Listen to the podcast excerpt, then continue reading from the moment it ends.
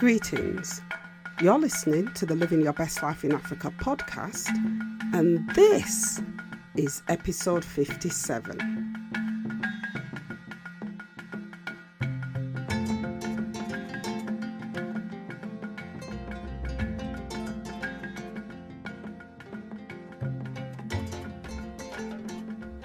Well, time is just moving and passing, and it seems like ages ago that we celebrated our first podcast anniversary. Now we're into the home straight of looking at side hustles we can start from our passions. With this week being the last week of our introductory podcasts, and this week looking at side hustles you can start from what you can produce. Now, the first question I hear is what's the difference between things you can make and things you can produce? And the answer is not much really, except with things you can produce, you're likely to be using a niche skill that others are looking for or that others are searching for in terms of content that they want to consume. Take, for example, if you're able to produce music videos or produce music or write novels or produce films or write plays. These are the kinds of skills that would ordinarily fall under this podcast episode. And just by the kind of titles they have, you can see that we're looking at some niche skills here. That said, you will always know from listening to this podcast that niche is one of our favourite words. So we're not going to let the narrowness of the field put us off, are we? Now, like any other of the three areas we've looked at in the last three episodes of the podcast, there are huge numbers of people waiting for your production, whatever that may be. How do we know this? Well, since the lockdown began, for example, one of the biggest growing areas has been the online streaming of films, music, and theatre productions. I mean, who knew that people going to a club online or the theatre online or providing great musical performances online would become such a thing in huge numbers? Hundreds of thousands of people have been taking part in plays, sing alongs, theatre productions, and film casts all over the world. And if you have a social media account, you will have seen lots of adverts popping up in your social media streams from actors, playwrights, film producers, music producers, and all manner of professionals in the production industry who've realized that there's money to be made from teaching others to produce things and doing that teaching online. So, where do you come in? Well, if your passion's in the production field, there isn't a better time than now to start thinking about putting your thing out there. There is no reason why you shouldn't create your side hustle by starting off small with one of your production pieces. And indeed, what you're likely to find is that creating your pieces are quite easy, but knowing what to do with them is where the difficulty comes in. Traditionally, the world of produced pieces of work is a tough nut to crack because it's about who you know and it's about reputations in the industry, since it's reputations that guarantee that people will be encouraged to see your stuff. A bit like knowing that any film with Denzel Washington in it will galvanize a certain audience no matter what Denzel does. But it's about knowing where to get those starter breaks if you're new to the game. So your thing gets in front of the eyes of someone in the relevant industry who might see it and might want to see more and who also has the clout to make things happen. And it's about being in the right place at the right time. Now, when produced pieces of work are your heart's desire, there has traditionally been very little room to maneuver until now because of the stranglehold that a few key industry people have over the production field. Remember, I said there's no such thing as new to the game because platforms like Facebook and YouTube in particular have completely transformed the market for produced pieces of work. I certainly never thought I would see the day when big production companies would be trawling through YouTube and Facebook looking for the next big thing. But that's exactly what's happened, and it has happened for many, many people who would otherwise never have stood a chance of getting their thing in front of influential eyes. Take one of the most successful YouTube channels available today. Kiosai Olajide, spelled K S I O L A J A D E B T, which is run by a young 20 something year old called JJ Olatunji, is a grime artist of sorts from Watford. And he's prolific. His latest album will drop in May this year.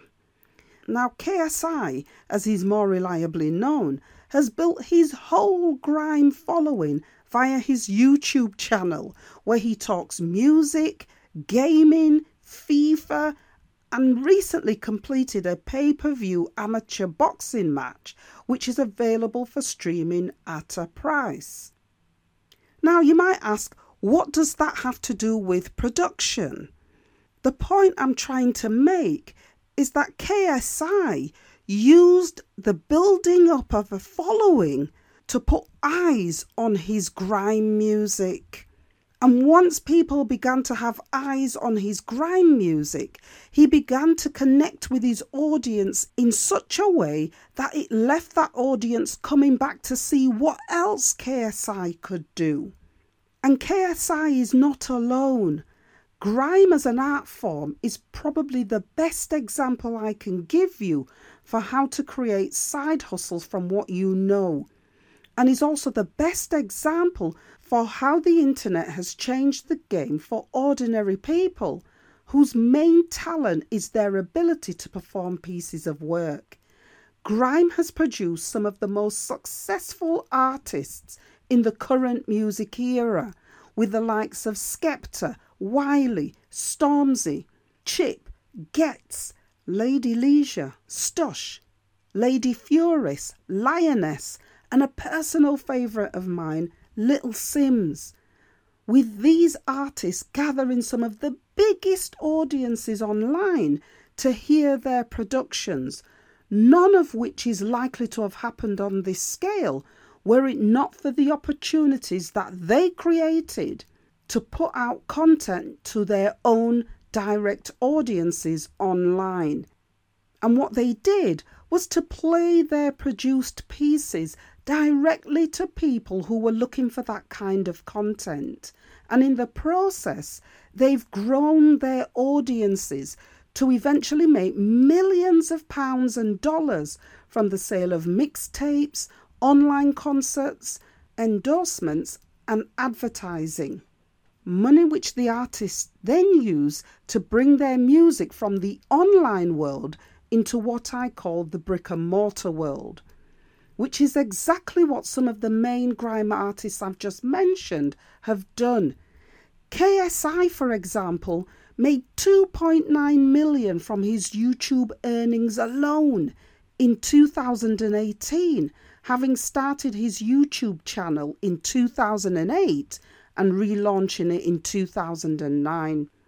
And the point is that whilst it's great to have a record deal, it's not the only way to get your stuff out there.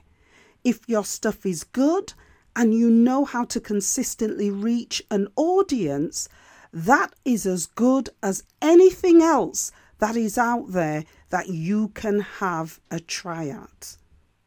Now, whilst grime is one form of side hustle made up from what you can produce, conscious programming is another, with Gotkush TV being one of the most successful and high profile types of such productions here in the UK.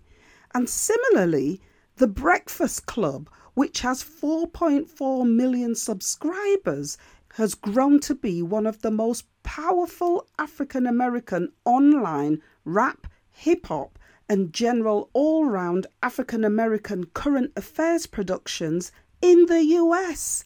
I mean, the Breakfast Club has grown to the point that if you're trying to get a following, no matter who you are, if you don't go on the Breakfast Club, then you're nobody.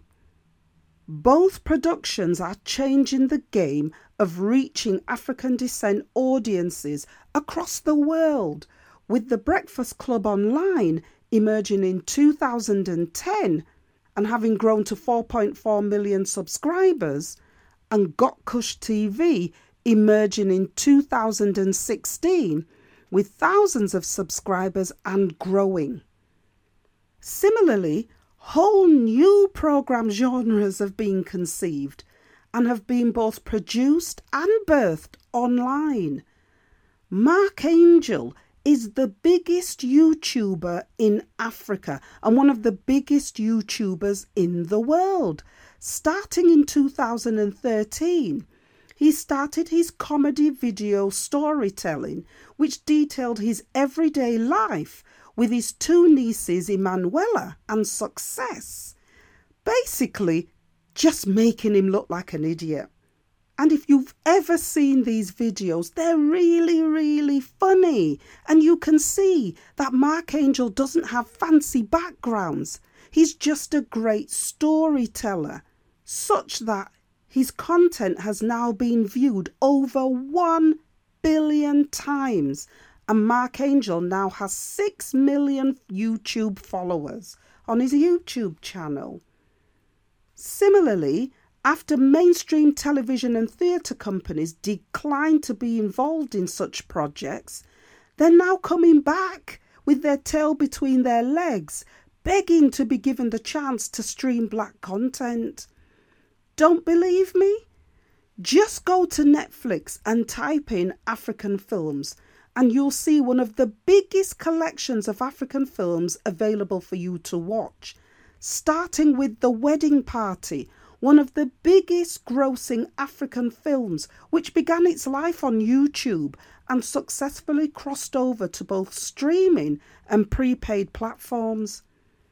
If you're into this stuff, then my guess is that you'll already be writing your own content and perhaps even sharpening your skills with platforms like masterclass.com, which is the newest emerging platform that brings together some of the world's best production practitioners who, for a subscription fee of about £75, which is about $90 for one class, or an all round pass for $180 per year if you're taking multiple classes, will teach you high quality content aimed at sharpening your skills by learning from the best. Spike Lee's on there alongside a whole host of other well known film producers. Shonda Rhimes is available to learn from in the writing section, along with other literary greats, whilst you can find Timbaland presenting a music production and beats masterclass in the music section, whilst Stephen Curry, Simone Biles, and Serena Williams can be found giving masterclasses in the sports and games section. And it's all about making high quality teaching accessible to the masses. Now, I've produced this episode of the podcast to show you that it's never been easier to make a start in the production arena of side hustle creation, even if you think your stuff isn't good enough and you just want to tighten up on your craft.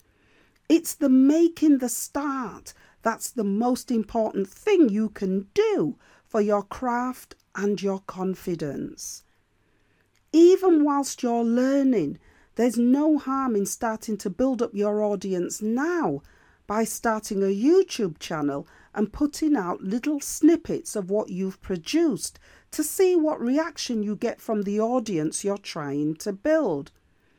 Now, I know there are hundreds of thousands of people who are on YouTube and Facebook, all trying to get noticed and all competing with you for those pairs of eyes that they want focused on their thing. But what will make you stand out from that noisy crowd is the what else you do to keep in touch with your audience whilst you're producing content. For example, you can support your audience's engagement and reactions by doing things like creating quizzes or surveys about your content that invite the audience to give their views about what works or what doesn't work for them. Or you can even invite the audience to suggest content or suggest endings to your content or even inviting audiences to choose between two different directions for the next piece in a series of pieces of content that you're producing, all of which are designed to engage an audience and keep their eyes on your thing. There are so many people putting their greatest work on YouTube and other vlogging sites in the belief that their stuff just being good enough is enough to get people flocking to see their thing, to subscribe to their thing, and to then support their thing in enough numbers that the income will come rolling in. Well, if you're a regular listener to this podcast, you'll know that that simply is not the case. The issue isn't that your content isn't good enough and therefore the audience should come but instead, the issue is about answering the key question of how does your audience know you are there? If you can get the answers to this question, you will address the key point of making sure you have a regular and meaningful connection with your audience so they keep coming back for more of your thing all of the successful vloggers that I've mentioned have that one thing in common. All of them found a way to continue to keep in touch with their audiences, to make sure their audiences kept coming back to watch their productions. Don't believe me? Just think about any online site you subscribe to and I mean anything other than music streaming sites. Also, think about people whose content you follow regularly and think about what keeps you coming back for more or to check on the latest video to drop on their site. And you'll understand that what keeps you coming back is that you know about their content, you like their content, and you trust the content they're putting out. And you do all three to the extent that it keeps you coming back for more. So when you're putting out content, you should also be seeking to create this effect so that your audience keeps coming back for more. And one of the ways you can do this is by linking your content together across different social media sites so that your audience can see as much information about you and your work so that it steers them to your thing. For example, if you're a Twitter user, you could tweet about a blog post that you've written that talks about the inspiration for a production piece that you've created. And then you can put a link on your Twitter feed to that blog post so that when the audience goes to that blog post, the audience might then see a link to the actual piece that you've produced. And they can either read your blog post or click straight onto the link to get straight to viewing the piece that you've produced. And let's face it, a number of people will have gone to read your post just to get that link so they could watch your piece. It's this sort of linking and attracting your audience to your content that will keep your audience circling around you for your thing and will help to build up a loyal following. You also have to remember the Living Your Best Life in Africa rule that it can take time, hard work, and commitment to build your side hustle from scratch with a standard path of three to five years as the usual yardstick I put forward. And with production pieces, it could take a little bit longer. The average length of time that it has taken from the successful content producers I spoke about earlier is about six to eight years. Now, allowing yourself that time might seem like a long time, especially if you need to earn extra money now. But the key is not to rush, but instead to invest the time in doing your thing right and doing your thing well, whilst you simultaneously deal with the pressures of needing to make extra money by trying to raise small amounts of cash in other ways. And if you scroll through the podcast episodes, I've done several podcasts giving you ideas about how you can raise extra cash from the money you have. All you need to do is just go back and re listen to those podcasts.